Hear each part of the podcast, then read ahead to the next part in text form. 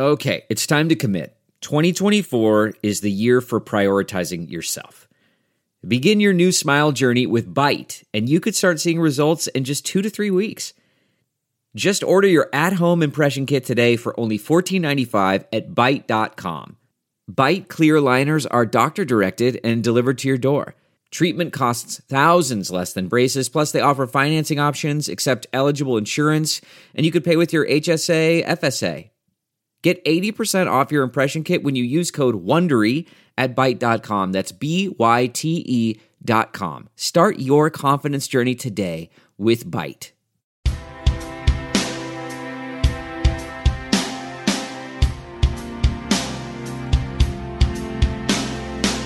For the better part of the last decade, science fiction finally evolved from a niche genre into a mainstream staple.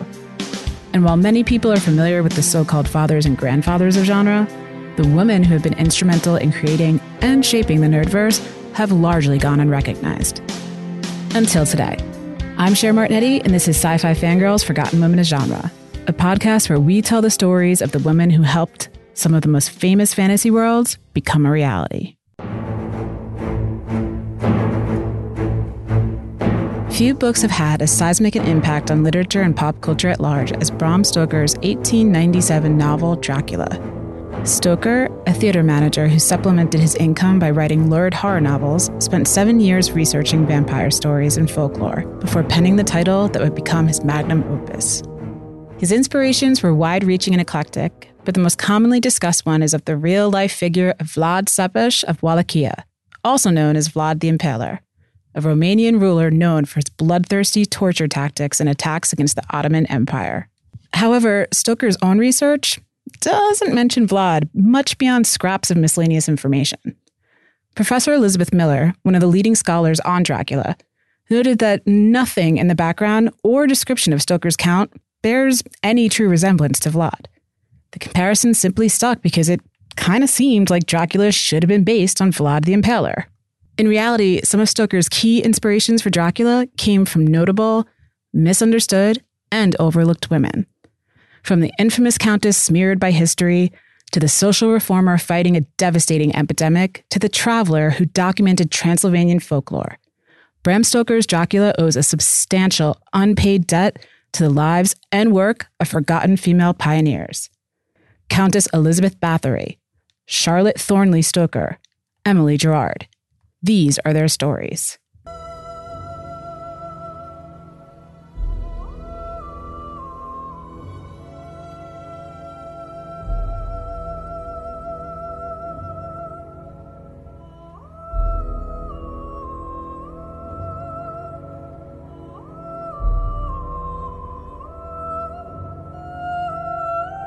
women in history have inspired fear and fascination as much as Countess Elizabeth Bathory, a Hungarian noblewoman descended from one of the region's most powerful families.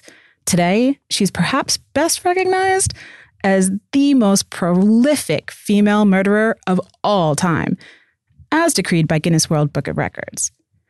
Reports differ on exactly how many victims she's alleged to have killed, but the highest number cited during her trial was six hundred fifty. Folktales described her as a sadistic creature who bathed in the blood of her virginal victims to preserve her youth. Separating fact from fiction, however, has proven difficult thanks to centuries of myth-making and endless series of unreliable sources. It's not hard to see why such a figure, fictional or otherwise, would fascinate someone like Stoker. But the truth about Bathory is just as fascinating as any of the thrilling tales she inspired. Before we tackle the rumors, let's first look at the facts. We know that Elizabeth Bathory was born around fifteen sixty or fifteen sixty-one and spent her childhood at Ixt Castle in eastern Hungary. She was seriously ill as a child, suffering from epileptic seizures that were kept hidden from the public. She became engaged at the age of ten to Ferenc Nádasdy, a Hungarian nobleman, in what was most likely a political arrangement, and the pair married when she was fifteen. While he was away from home, commanding Hungarian troops in various conflicts with the Ottoman Empire, Bathory worked to defend her husband's estates. Around the time her husband died in sixteen oh four, rumors had begun to spread that Bathory had committed all manner of atrocities. After a Lutheran minister named Istvan Magyari made complaints against her both publicly and at the court in Vienna, Hungarian authorities eventually assigned two notaries to collect evidence of her crimes in sixteen ten.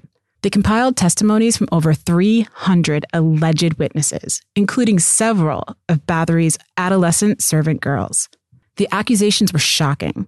One report from sixteen eleven recorded the answer of two hundred twenty-four witnesses, quote, whether the magnanimous and noble Lady Elizabeth Bathory, as with animal savagery directed and driven by devilish sense, cruelly killed numerous innocent virgins, nobles as well as lower-class maids alike, without the slightest blame upon them.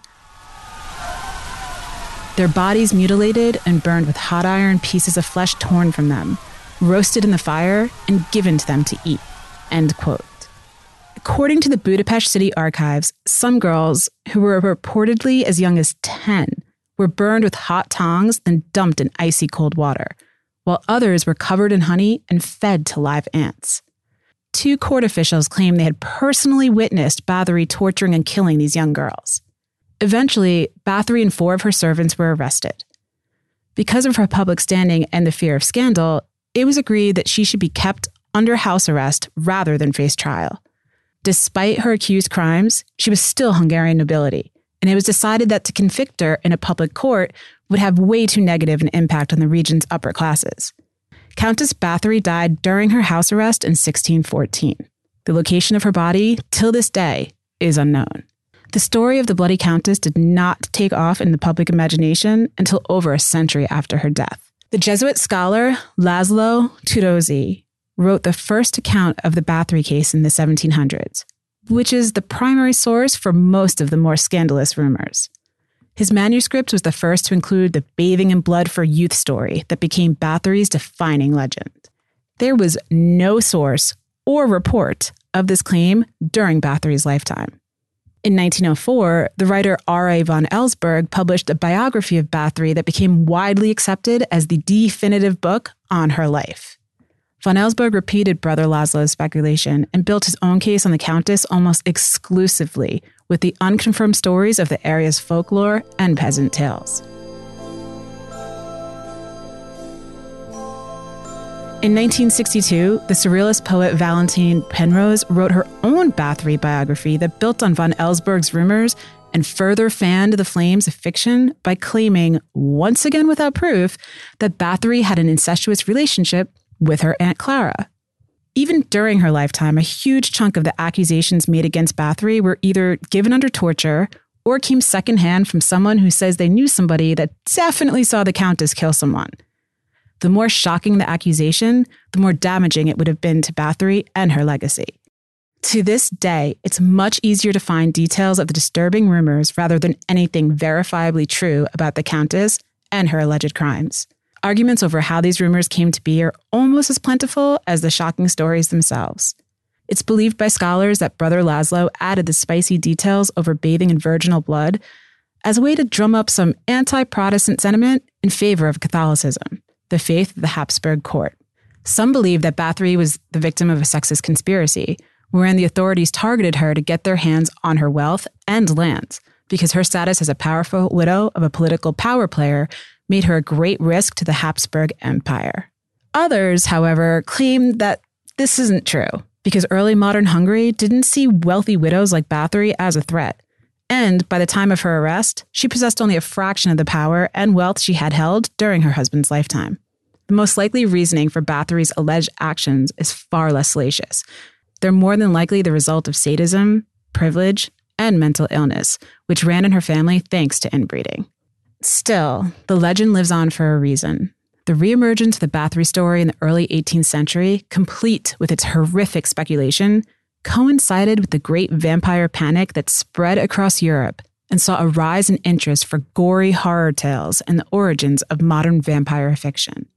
While some Bathory scholars dispute any connections with Bram Stoker, the Countess's legend bears a far stronger resemblance to Dracula than anything in Vlad the Impaler's lore. One of Stoker's other key inspirations from Dracula came from a source very close to home, his own mother. Charlotte Thornley Stoker was born in eighteen eighteen and moved to Sligo, Ireland as a child. In the early nineteenth century, Sligo was hit hard by two devastating issues, the Great Famines of eighteen forty-seven and fifty-one, which completely changed the face of Ireland, and a cholera outbreak in eighteen thirty-two. It was the latter that proved most impactful to the Stoker clan. During the eighteen hundreds, cholera spread far across Europe via multiple pandemics, causing millions of deaths. The outbreak reached Sligo in eighteen thirty-two, following outbreaks in Great Britain the year before.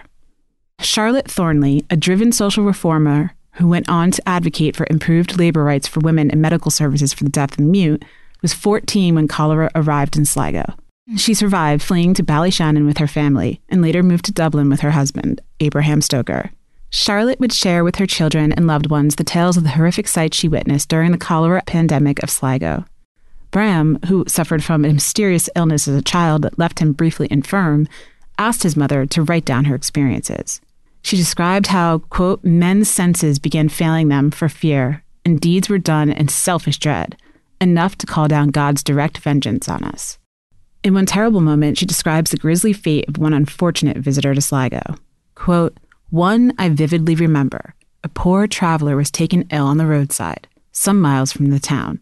And how did these Samaritans tend to him? They dug a pit and with long poles pushed him living into it and covered him up alive. But God's hand is not to be thus stayed, and severely like Sodom did our city pay for such crimes. It was this document of his mother's experiences, and particularly her descriptions of how cholera made its victim's skin take on a deathly blue color, that proved the most inspiring for his own tale of an infectious force that moves across Europe and terrifies the masses. Before writing Dracula, Stoker spent seven years researching European folklore and stories of vampires. One essay in particular proved highly influential on the final product.